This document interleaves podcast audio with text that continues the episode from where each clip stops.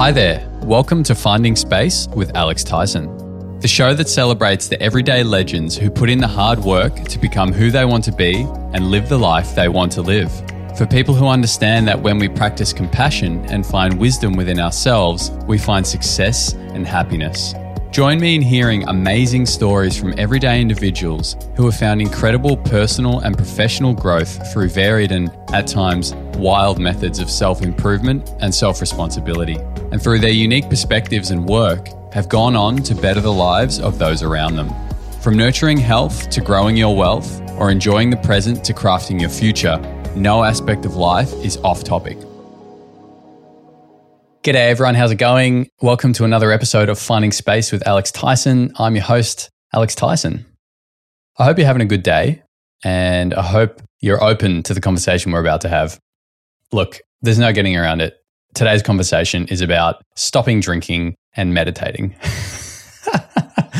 um, I promise you, it's not as miserable as it may sound. But here, I've got a question for you right now in this moment. What are you hiding from others? What are you lying about? Do you have some elaborate stories that play in your mind to avoid certain experiences or moments? Because here's the thing, guys I do. There's things that, if I'm really honest, I may hide from others. And I don't mean anything serious, like, you know, half a million dollars in debt or, you know, some weird relationship I have going on. No, no, no.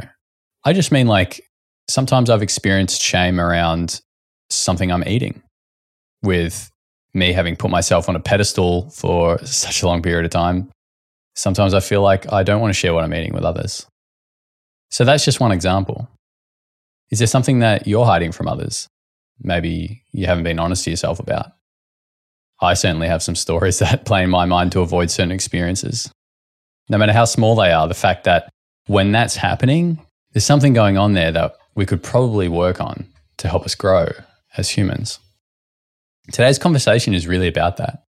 We talk about drinking less and we talk about meditating as ways to work through some of these harder things that we're perhaps avoiding. Today, I'm speaking with Claire Robbie. Claire Robbie is the founder of the School of Modern Meditation, or SOM, where she runs meditation classes and workshops in New Zealand. Claire also works with clients one on one to help them go sober helping her clients better understand their relationship with alcohol as a coping mechanism and giving them tools towards becoming sober. And I'm not talking about those with serious alcohol addictions, I'm talking about the everyday social drinker. In today's episode, we hear about Claire's journey, which led her from regular drinking and drug consumption to her first year of sobriety and regular meditation. We talk about alcohol and other substances as a form of distraction, cultivating your ability to sit with your feelings of awkwardness, anxiety, fear, or shame. Understanding the mind's coping mechanisms, and we tackle ways in which we can move through varying forms of problems with substances such as alcohol, coffee, food, or even shopping. This episode is brought to you by Found Space. We are now open in Australia and New Zealand. Ready to make a change? Looking for infrared sauna? Make your home a place of wellness to live a longer and healthier life. Head to foundspace.com.au or foundspace.co.nz to learn more. And so I give you Claire Robbie. Claire Robbie, thank you so much for coming on the podcast. It's an absolute pleasure to have you here. Thank you for having me. hey, uh, just before we started recording just now, I'll let a little secret in for the listeners. Before I start any podcast, I like to do a quick just a very short meditation, just drop into the space, right? And I ask the the person I'm interviewing to set an intention. And I think this is episode like I want to say almost 30 now. And you're the first person who just said, I want to have fun. And I'm so stoked about that because that is always my that is always my intention. And the guest is always like, oh yeah, yeah, forgot about that. Well, I think like the things that I often talk about can be quite heavy. Mm. And I don't want to be known as like this big downer telling people to stop drinking and sit still and meditate all the time. yeah. Well, I mean, I think there is an element of fun of that at some stage through the through going through those things, right? Yeah, there, uh, there are elements of fun and there are elements that are really not fun, for sure. right. So, how did you get into being such an advocate for for meditation and, and helping people um, to stop stop drinking. Like, how did you how did you fall into that to that space? It genuinely still surprises me. Like I'm always telling my students, I wish I knew, I wish you knew me 15 years ago because you'd be shocked and horrified at the things I used to get up to. And essentially, in my late 20s, I found myself in an horrifically dark place. I lived in Los Angeles and I'd really lost my way after, you know, having a really good time at school. I did well at school as a debating captain and I had all these lofty aspirations.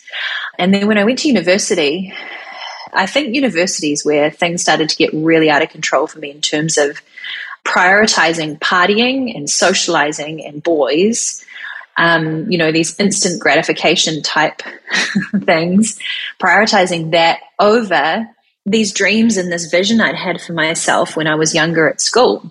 And so I left university with a random degree.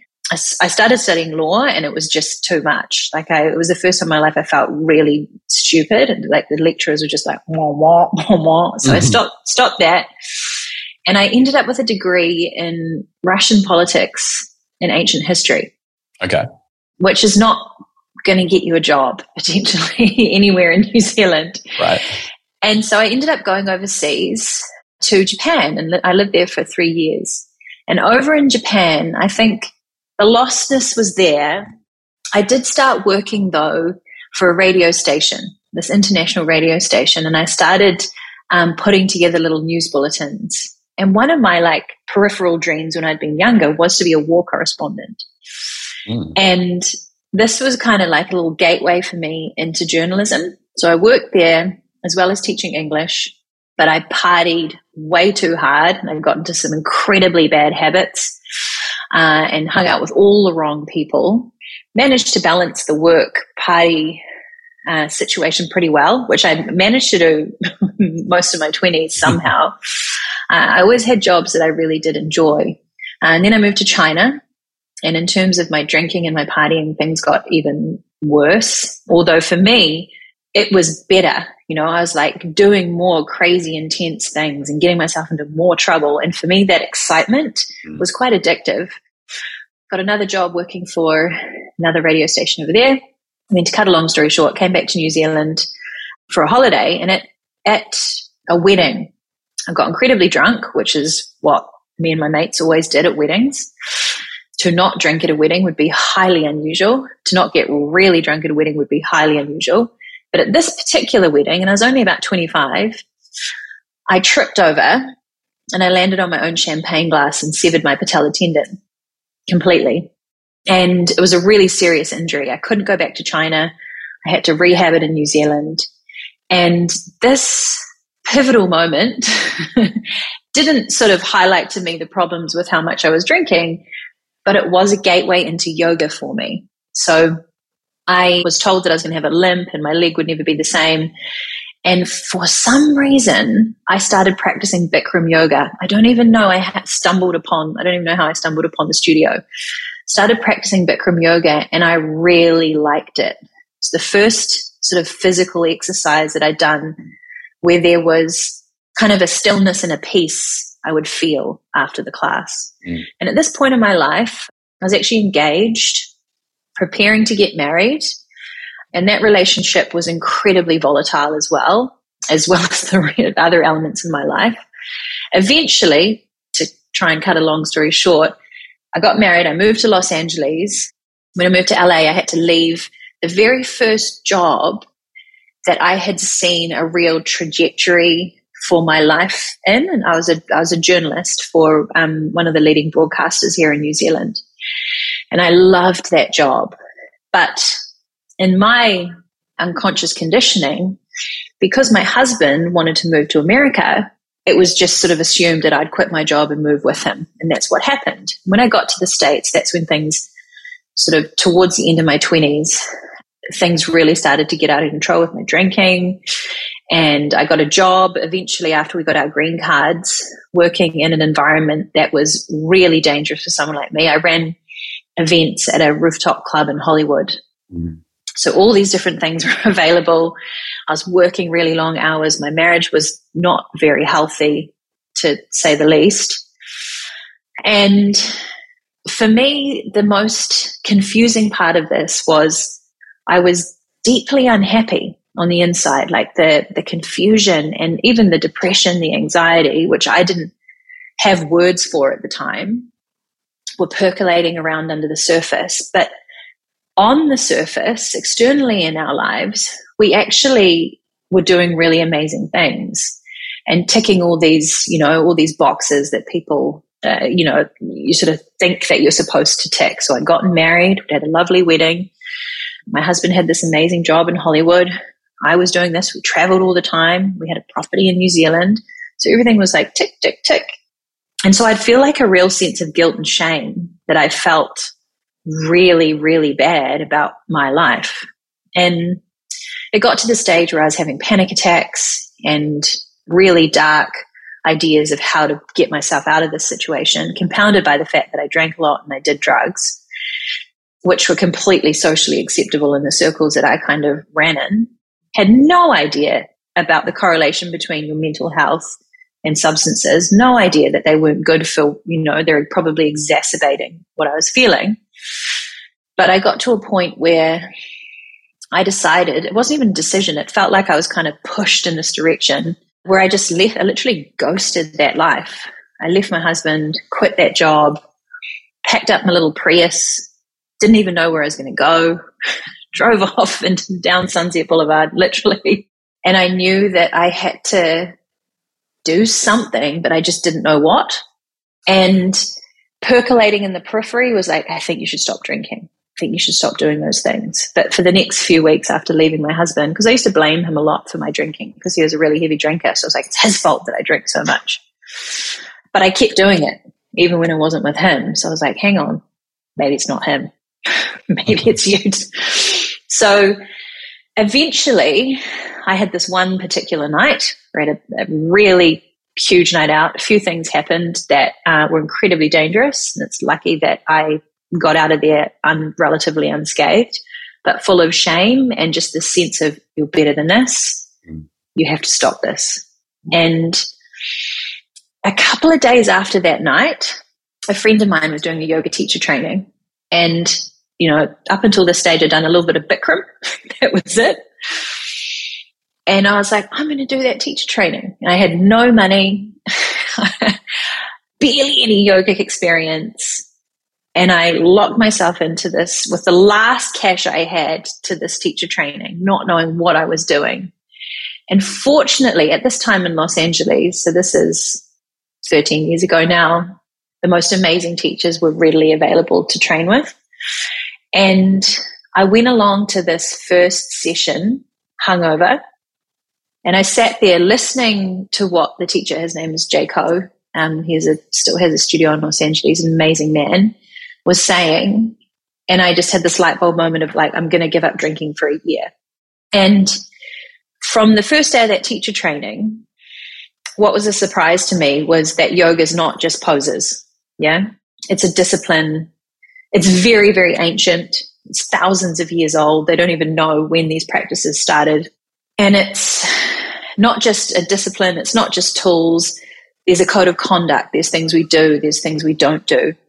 And it started giving me these tools to integrate my mind and my body and my spirit. And one of the most important things it gave me very early on was this awareness of my internal landscape, how what I was feeling was influencing my thoughts. And from that foundation, that awareness, there was just this massive springboard into making different choices and living a very, very different way. And at the same time as that yoga teacher training, I just so happened to live across the street from a really famous meditation center, the Self Realization Center in Malibu, which I didn't know it was super famous at the time. I didn't actually know it was super famous until very recently. But I used to go to the lake in that center and just wander around it. And after a while, I noticed there was a temple and people would just walk in and you could sit and you could meditate with some of the monks or the people who were in there. So I'd wander in, I'd sit down, close my eyes, and just wonder what the hell I was doing. and then leave, go, oh, that was weird.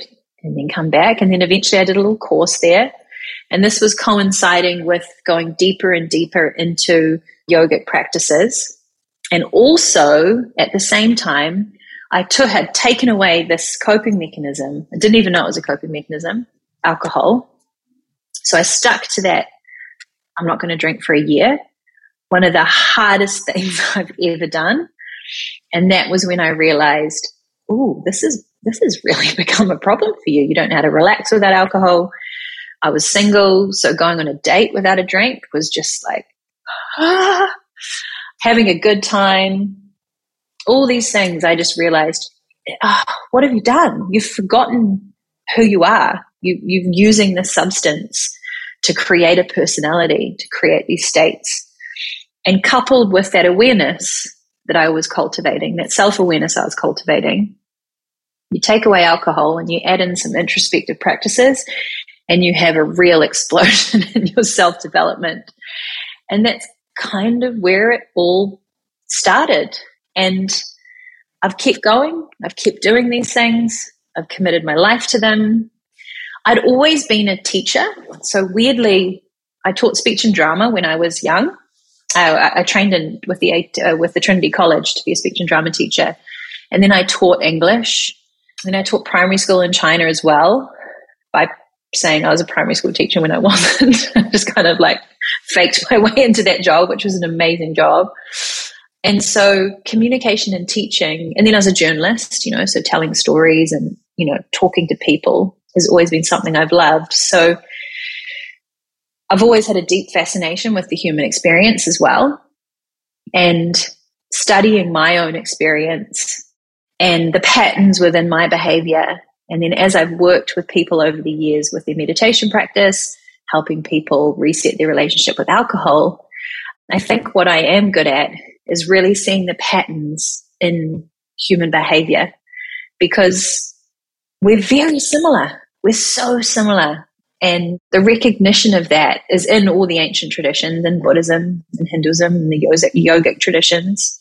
They all, you know, they're thousands of years old, these practices, but everything they say stands true today. Mm. So we haven't changed. The coping mechanisms, the things we attach to, the things we desire, the flaws we have, our unconscious conditioning, it really has stayed the same through the eons. So seeing that within myself and recognizing that in other people, I think is has been incredibly comforting for me and hopefully in the work that I do, helping people become aware of that within themselves is comforting for them too. Wow. Yeah. What a, what a journey. Through some shit for lack of a better expression. uh, what is it about like that awareness that you were cultivating in that time and that you continue to cultivate that helps leading to, to long lasting change or to just to, to seeing things a little bit differently? Well, you just kind of summed it up yourself, really. When we we can live our lives very unconsciously. And I do this exercise with people when I'm teaching them to meditate, where I'll take them by surprise and I'll have them lift up their arms and then open and close their hands. It's a Kundalini yoga exercise. And they have no idea how long they're going to do it for. Quite often it's in a group, so there's lots of people. And I'll say to them, okay, the first person to drop their hands uh, has to come up and sing the national anthem in Te Reo Māori. so the looks on people's faces is like, yeah, and they keep doing it and they keep doing it. Right. And I drag it on for as long as I can. And then eventually I'll tell people to bring their hands down. They can sit down. Some of them won't bring their hands down because they think I'm like tricking they think them. It's a trick, yeah. yeah. and then I'll have them close their eyes and become aware of what they're feeling. And then I'll have them reflect back. Okay, what was this experience like? And on that sort of backward reflection, they'll talk about, you know, I just didn't want to be the first person to drop my hands. It was really painful. There are some people who like it. You know, I've had had um, professional swimmers who could do this all day long. You know, um, I did it with a law firm, and the competitiveness in the room was profound. And in that little exercise, you have this amazing contrast. Yeah, you have this burning sensation with the thoughts related to that sensation and what you're doing. And then the minute you drop your hands, you have the contrast, relaxation, softening. Thank God that's over. Oh my gosh, I didn't have to sing the national anthem. What is the national anthem? Oh my God, that would be terribly embarrassing. So, even in that, there's a little example of how shame can work as a control mechanism for us, you know, or the fear of feeling shame. And because I caught those people doing that exercise unawares, they're really involved in the whole process. They're participating, they're lost in it. Yeah. And then I get them to contemplate the awareness around what they were just thinking about when they were doing both those things, the contrast, the difference in feelings. And I show them, okay, that's awareness. Yeah, awareness of what's happening in your body, awareness of what was happening or is happening now in your mind. Let's do it again. Yeah. And so we do the exercise again. And this time, instead of being caught unawares and like swept up in the whole emotion thought chain without any kind of awareness, they can feel. Okay, the sensation's exactly the same, exactly the same feeling. The thoughts might be different. Yeah. Well, they are noticing the quality of their thoughts, whether they like it, they don't like it, whether it feels good or bad, etc., etc. And then also when they drop their hands, they're aware of that contrast. Oh, my brain's telling me this is better. I like this. This is enjoyable. And that little exercise shows so many things about awareness. It shows you how the quality of um, how people kind of just get lost in an experience. So they're unconscious in an experience and they're being completely controlled by fear or shame. Yeah. And how the quality of what you're feeling in your body creates thought. And then it shows you the contrast. Okay, I preferred that over that. And it just gives you this beautiful little snapshot of the mind body connection. Yeah. How sensation is creating thought. If you feel relaxed and calm in your body, the thoughts will be different than if you're feeling tense and fearful in your body. And that awareness, that constantly coming back into your body, like you said at the beginning, grounding in, uh, I think before we started, you know, coming from that centered place. It doesn't mean you're not going to have contrasting feelings. It doesn't mean you're going to have contrasting experiences. It doesn't mean that life is going to be awesome all the time and you're always going to feel good. But with awareness of how what you're feeling is creating thought and then action potentially or inaction, that awareness gives you power. It gives you the ability to not live in habit and unconscious conditioning, but to live in presence and to really start to assess uh, the intention behind behind why you're doing something, or the habit, the complete habit behind why you're doing something. And when it comes to shifting habits, which is kind of what I, I spend my life trying to help people do, you know, whether it's add the meditation practice into a, a schedule or take something out, alcohol, which is a very unconscious habitual process. You know, people drink without even knowing they've had a drink a lot of the time. There's nothing you can do to change any of that until you have the spaciousness that comes with awareness. That's why I love the name of your company, Found Space, because that's what awareness does. It helps you find space, and then there is choice. And there's a huge possibility of choice in the world rather than just the blinkered habitual things we've done forever and ever and ever. You know, there's a saying I, I use, which is uh, with clarity comes power. Because like when you when you fully understand something, then you have the power to, to make choice about it. But perhaps I could change that saying to with space comes power. right. Yeah, totally. yeah. Because if you're you can feel it in your body as soon as your nervous system gets activated, if you're not conscious of that happening, you lose, you completely lose power and your possibilities shrink down. But over the years, I've had so many experiences. Even the other day, so we had this rain, massive rain here. I got a call downstairs, it completely flooded. And there's water, like a waterfall coming down your stairwell. So we think you need to come in. We think your studio's flooded. And I had the moment of like panic. Ah, what am I going to do? I've got this really expensive rug that I got given, and I was just like, but I was also just about to start a Pilates class. My, and the rain had stopped and my panic told me to get there, sort it out. But with awareness, I was able to go, you know what? You'll be able to make far better decisions if you just do this class, mm. relax, and go there in 45 minutes. Once upon a time, I would never have had the ability to choose those things. I would have just been, ah, got to sort this out. And that's not to say I didn't have the stress response but I was able to stay in the um, the discomfort of it because it isn't a good feeling, and that feeling is quite literally it's been designed so that you take action, but quite often the action we take from that place, especially in the modern world when we're not just running from a tiger or you know it's kind of it really is life and death. Quite often the action we take from there can trickle down into more disaster or more panic. Whereas that second action, and I calmed down and I did my class and I came here, nothing had actually been touched.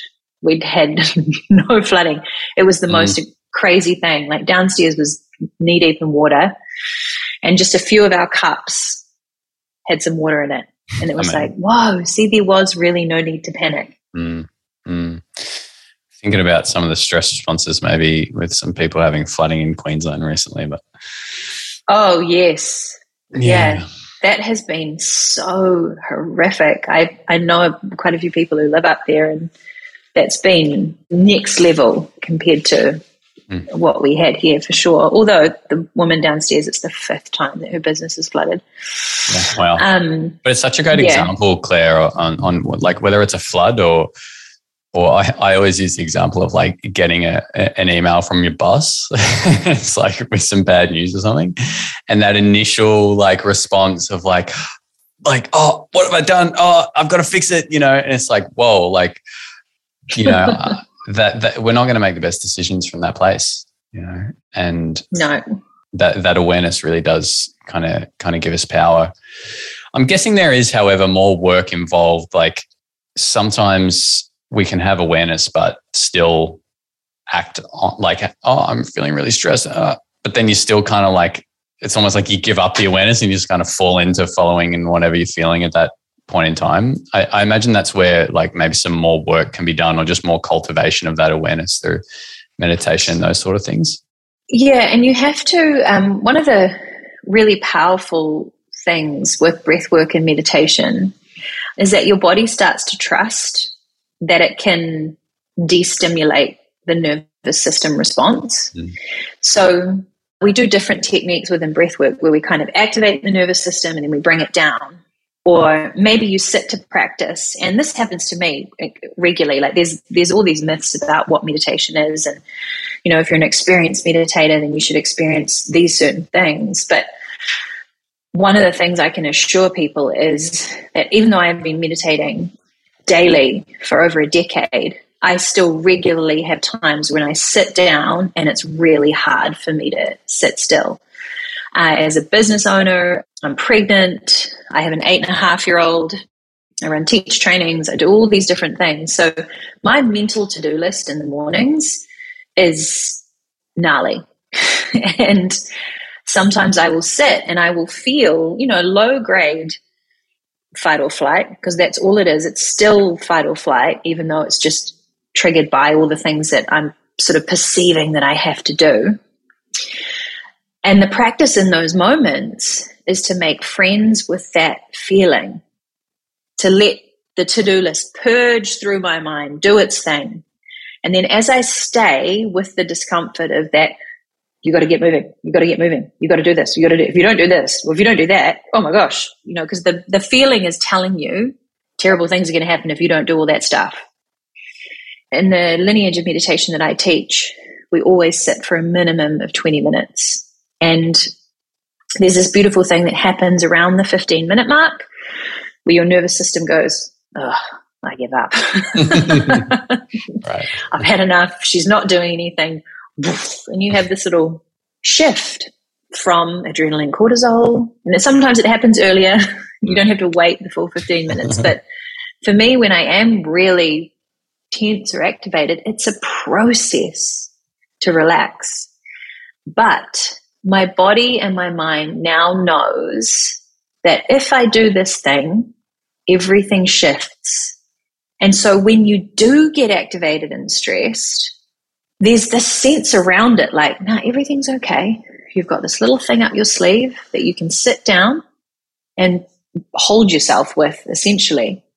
And then I know that from that place of slightly more relaxed, because it's not all, it's not like no matter, you know, whenever I meditate, afterwards I feel like a million bucks and like nothing's bothering me. There might only be a slight shift in that nervous system response. But from that place, there is more space. Mm. You know, no matter how little the shift is, it was better than, it's better to be at that place than where I was before I meditated. Always. There, there are no exceptions to that. But it, it's really important to understand that meditation is not this profoundly blissful experience all the time. And I think uh, when I do tell new students that, they're like, oh, really? Because they want it to be like a drink. Yeah, it's like, know, what do you mean? We have to do some work? yeah. Oh my God, what? I have to sit in mucky old stress response discomfort. right. But lots of people do come to meditate, meditation, thinking that it is like having a glass of wine. If I do this thing, all my problems will go away. Right but actually we wade through the problems rather than try and like jump over them.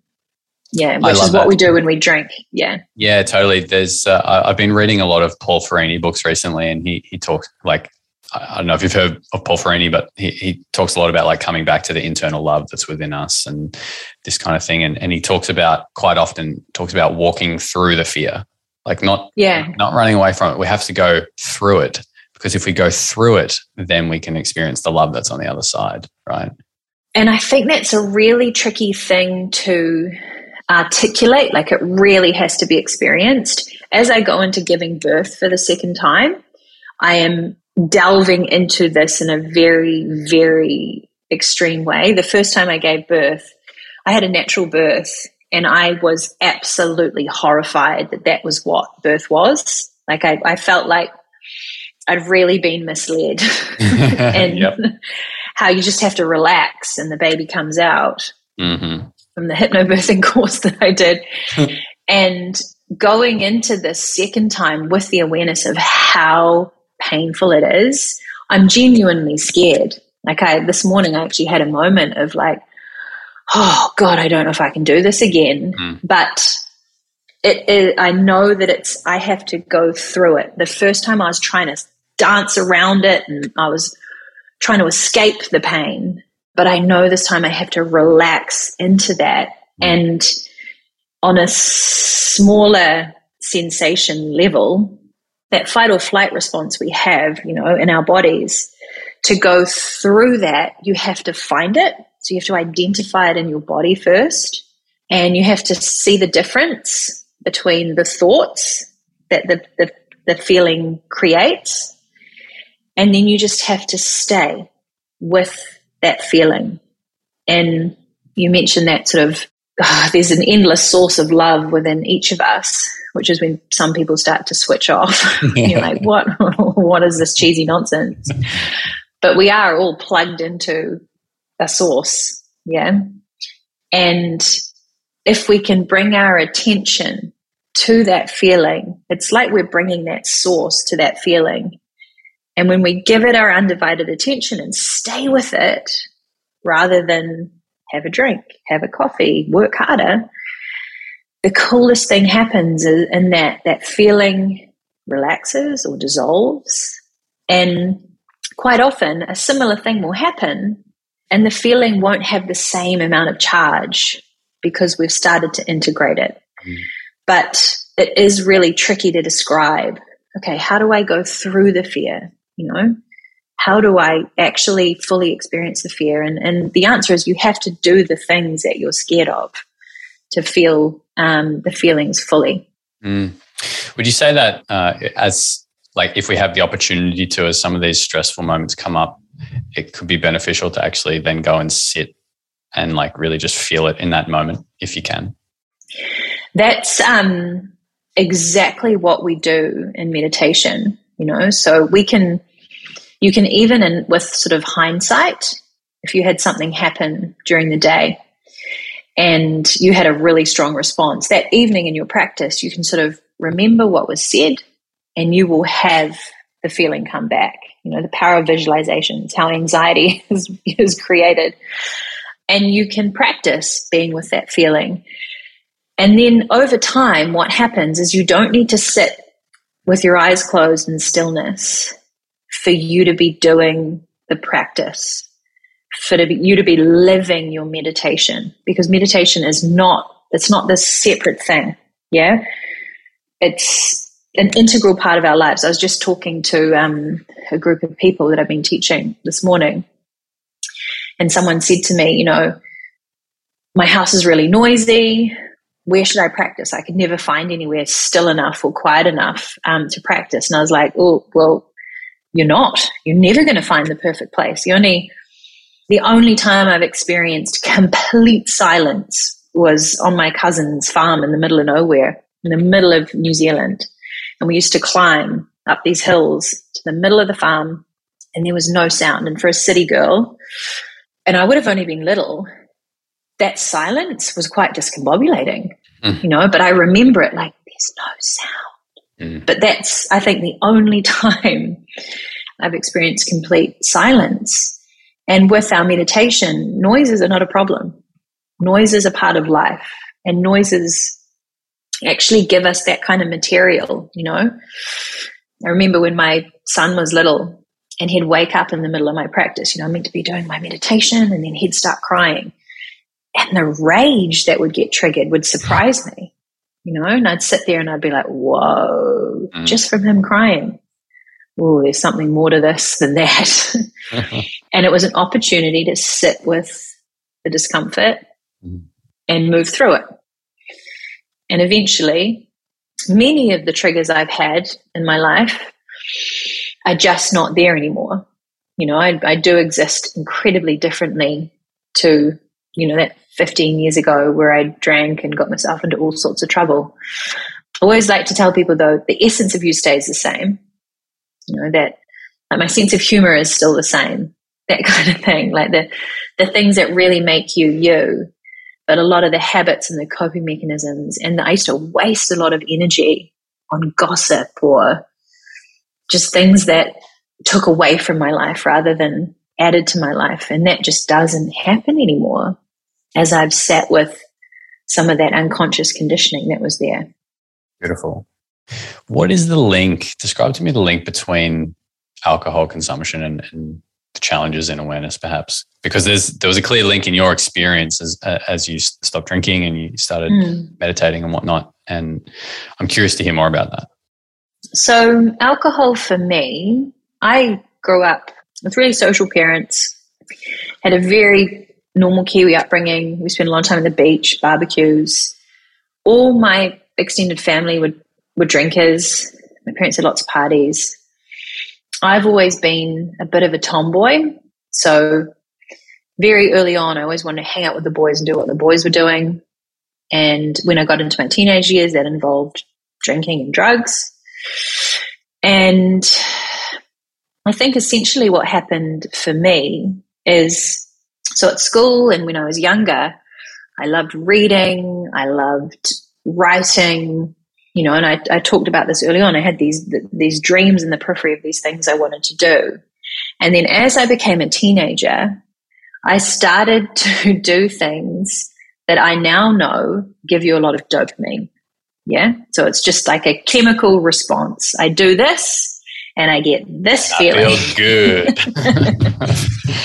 and compared to the reading and the writing and the swimming and the rock pools And all the little things that I loved doing when I was younger that were incredibly joyful and satisfying, and I found deep contentment in, dopamine started winning. Yeah. And I got into bad habits where everything I did needed that dopamine or the sensation that drinking would give me. I also wasn't aware that I was really anxious. And this is, um, I'm not special in this. Most human beings have varying degrees of anxiety percolating around under the surface. That's because we're programmed to be on high alert. You know, we're programmed to be looking out for the danger, and for some of us, it gets a little out of control or a lot out of control. And so when I would drink the alcohol, that feeling would shift. And so as I got older, so first of all, it's like binge drinking and partying. And then as I got older, it becomes a little more cultured. and so you can kind of hide behind expensive labels. Some good, there's some more stories that the mind comes up with, you know? yeah, yeah. Well, this is a very expensive bottle of ethanol. um, right, right. And it just started to really permeate into every sort of level of existence for me. Like I had to have fun with alcohol. I had to have relax. I had to relax with alcohol. And so what you do is you lose the ability to feel. Mm-hmm. You know, you lose the ability to feel uncomfortable. You use the, lose the ability to feel anxious. You lose the ability to produce certain uh, sort of certain chemicals that make you feel good feelings because you've become so conditioned to using this external substance the feelings when you're little that you produce, like I look at my son jumping on the bed, or he, he's an avid drawer, like the deep contentment he has in these moments, they're hormones that have almost a subtler type of felt, you know, perception in your body. And so alcohol kind of starts winning, drugs start winning, and we forget that we have this endless supply of oxytocin and serotonin and all these hormones that we can produce ourselves because it is human nature to find the easy way out. Mm. So not only are you losing an ability to feel uncomfortable or you know bad feelings because you mask it with drinking but then you also lose the ability to produce feelings of contentment and joy without an external substance and so for me um, the awareness of that the awareness and the year I gave up drinking, that first year, was groundbreaking for me because for whatever reason, I managed to commit to that year and then I did another year. But that first year, I kept living my life. So going to parties, going out for dinner, going on dates, and kind of white knuckling my way through the discomfort but because I was practicing yoga and meditating, I was also like, whoa, at this dinner, you feel so uncomfortable. And your brain's going, just have a drink, just have a drink. It'll go away if you just have a drink, just have a drink. Everyone else is having a drink. And then the coolest thing with hanging in there was that you see, whew, this feeling changed. Mm. It shifted, it went away. And weirdly for me, quite often after people had had one or two drinks, as they relaxed, I would relax too. And I realized everyone's feeling the same. Everyone's feeling like this degree of social excitement or anxiety. And I'm feeling that as well. And then as soon as they drink, the resonance shifts and we all relax. Even though I haven't even had a drink, because energy is quite literally contagious, I would feel different. And so I had that whole year paying attention, essentially, paying attention to myself, seeing when it was difficult. I was also going through a divorce, so there was a lot of emotion. It was highly charged. And it was a case of just hanging in there. I was able to commit, and there were times I had the wobbles.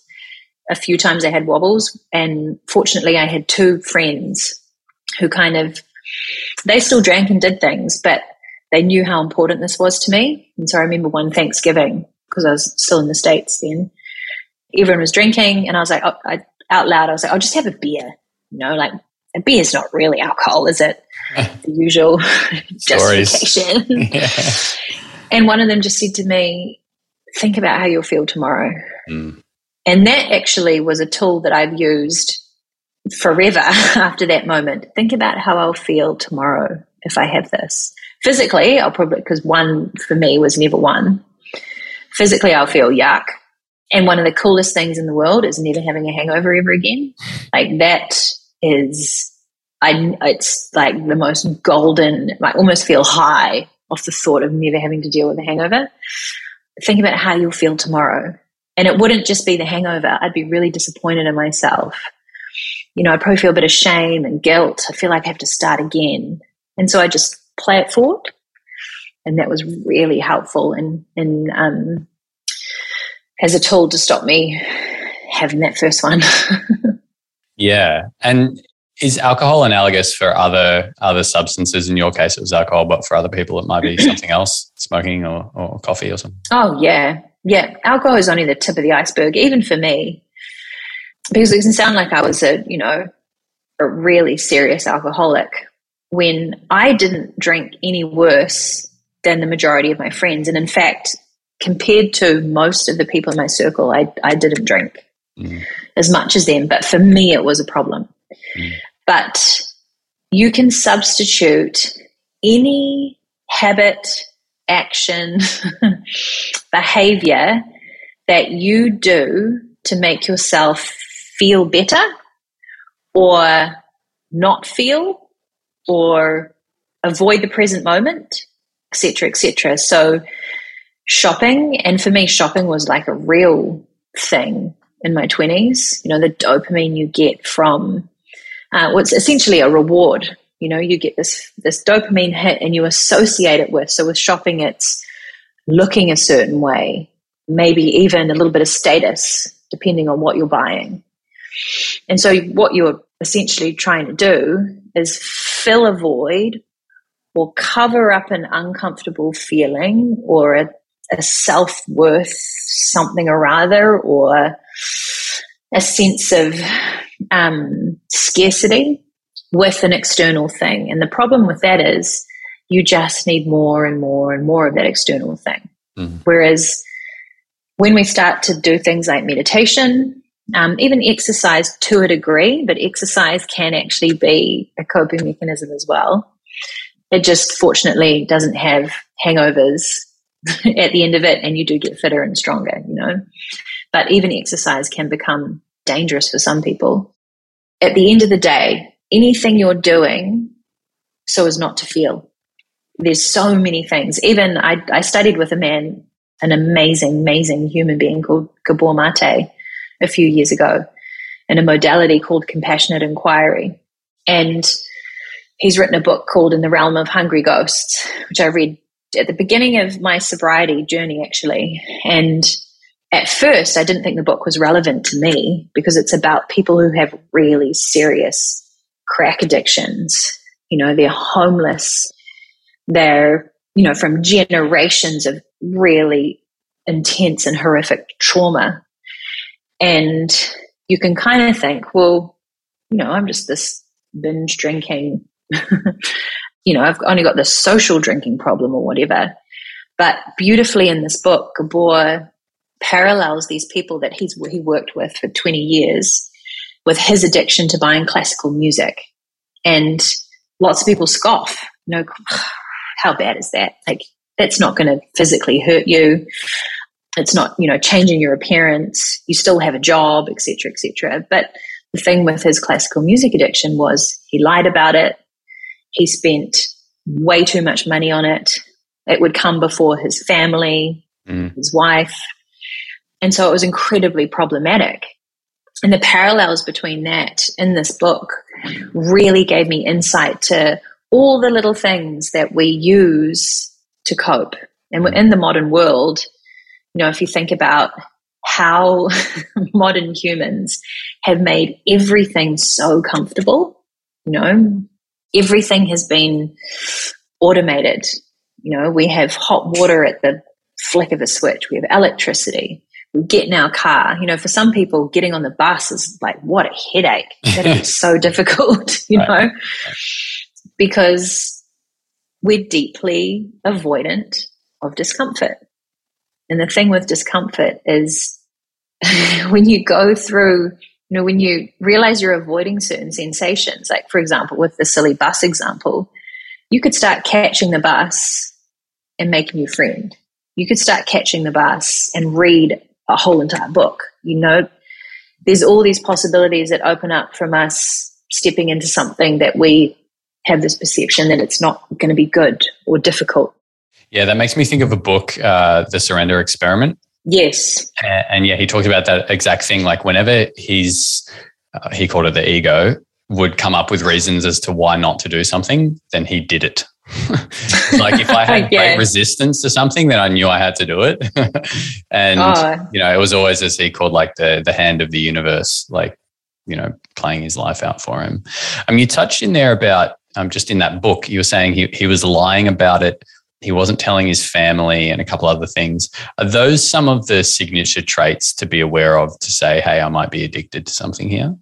Yeah, I think if you have shame around it, then potentially it might be a little problematic for you. And and that shame is an interesting thing because within the people I work with, helping them um, reset their relationship with alcohol, there is a real shift for people when they get comfortable telling people that they've got a problem. Mm. Like there's a there's like a stable foundation that you can move from because if you're kind of skirting around it or just not uh, being honest with how problematic something is for you, then it's like you're stepping into thin air almost. And for lots of people, that shame, that because shame's a horrible feeling, you know, it's a really amazing control mechanism, the fear of feeling shame. To step into that shame and feel it just like stepping into the fear, just like any of these uncomfortable emotions. Once you've like moved into it, then it doesn't scare you anymore. And you realize it's like you, you kind of come home to yourself. And the more comfortable you are with who you are, the easier life is, really. Like once you know, start to really know yourself. And that's what the practices of meditation and yoga too help you with, you really start to see who you are as a whole person, not just like the image you've created of perfection, this perfect person who does no wrong and ticks all these boxes. Once you start to see, oh, I have these, what we might call flaws, or I have these desires, or I have these parts of me that, you know, Jung and Freud talked about the shadow, you know, the un- unconscious part of us. There's these parts that we try and hide, but as we integrate them and we bring them to the light and we're not ashamed of them, then the little, the beautiful little situation that eventuates is if I don't have this shame, then I don't want to do the thing that I was doing mm. to kind of cover up the shame. Mm. But it's awfully uncomfortable. And I had moments like when I, when I first stopped drinking, uh, so I gave up for two years, never did drugs again and then I moved back to New Zealand as a single mum and I started drinking again. Not much, but I, and I had a lot of noise around it. Like, why are you doing this? Don't do that. I felt really guilty. I felt lots of shame because I was also teaching yoga. And there were just sort of, there was just this disalignment. I had a devout meditation practice that I would navigate around having a wine. If I knew I was going to have a drink, then I'd have to practice beforehand. And then if I got up in the morning and I'd had a drink, I just feel mm-hmm. awful. And then there was a New Year's Eve five and a half years ago now, or five and a bit years ago now, that I made the decision that I just wasn't going to drink anymore. And it, it was really easy for me to commit to that this time. But I started a group called No Beers Who Cares to try and find some people to hang out with because I didn't really know anyone here in New Zealand who didn't drink. and I knew that I needed to find people so I wouldn't feel as lonely as last time. And I got some radio interviews and I started talking about my drinking. And my mum said to me one day, Do you have to tell everyone so much? Like, do you think it's a good idea? What will people think? And I had this massive shame dump. It was after one particularly like vulnerable interview I'd given about drinking around my son, mm. who was not yet two. And I was I felt horrible. I was like this, oh God, what have I done? I felt like I was nude in front of the whole entire world. Right. I was like, oh my gosh, I'm, you know, what are people going to think about me, etc. All the shame based thoughts. And then I got a message from someone saying, thank you. Thank you for sharing that. You've helped me understand my situation a little better. And then I got another message. And then I got another one. And yes, it's external validation, hmm. but it was definitely helpful in going, okay, okay, okay. I'm not alone. It's not just me. I'm not just some like drunk loser. There are other people, successful people, people with families who are in a similar position.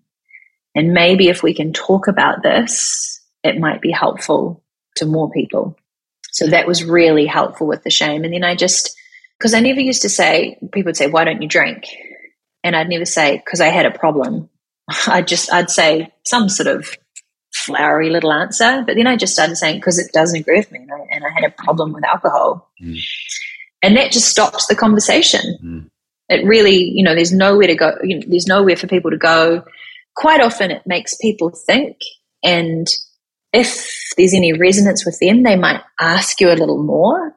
But unless someone's a complete asshole or has a really serious drinking problem that they're not confronting, you don't usually get a negative response when you just own that it didn't work for you. Words of wisdom right there. yeah. Yeah. It's like, well, I feel and function better without it. So I'm going to keep doing yeah. it. Yeah. Yeah. And the only people who do challenge that, you know, you, and this is something that I'm reminding people pretty consistently is if it is a problem for them too. Mm. You know, if there's stuff coming up when when you say I'm not going to do this and you're getting funny feedback from people, it tends to mean that there's something in that that you know that's bringing something up for them. And that might be uncomfortable for both of you. Mm. One of the reasons lots of women drink is because they don't want other people to feel bad, mm. which is a it's a terrible reason to drink. you know, you know, I don't want my friend to feel bad about their drinking, so I'm going to have a drink. It's a terrible reason, but lots of people do that. You know, there's a people pleasing element in that, and you forget that you're at the expense of your own mental and physical and maybe even spiritual health. You're putting that person first, you know, and maybe that sounds lovely, but long term, that's no bueno for you. Claire, it's coming towards the end of our beautiful conversation here. If people want to find out more about you and get in touch with you or, or work with you, where can they find you and how can they do that? The best place is Instagram at Claire Robbie. Uh, I also have a beautiful meditation school called the School of Modern Meditation, and we have lots of online classes. And we're just starting to get back into the studio mm. after a very long time, which is amazing. So that's we are som co. That has an Instagram also. So through either of those channels, it's really easy to get in touch with me. And even if people just have questions about meditation, where to start with meditation, and even if they have questions or anything in this conversation about alcohol, if anything has come up and you need some support or maybe a little point in the right direction, then that is quite literally what I've devoted my life to, uh, helping people with I call it resetting their relationship with alcohol because it's not about completely giving up entirely for everyone. That's not the path for everyone. That's just the path that is working very well for me. But some people just need a little reset, which can be as simple as just becoming aware of how they're drinking and then, really importantly, why you're drinking. Why are you having that drink? And once you have that little flash of awareness, just like we spoke about at the beginning, there's the potential to make a different choice. Yeah. Awesome. Did you have any any last words for all of the people listening right now? If you could say one last thing. I hope that was a little bit fun. it was fun for me. I love that. hope it was a little bit fun. Stop drinking and sit still with your eyes closed that's fun. well, thank you so much for coming on. It's been an absolute pleasure, and um, hopefully, I can have you back on sometime. Oh, I'd love that. Thanks, Alex. If you're enjoying the podcast, please leave a review and subscribe to stay up to date with the latest episodes.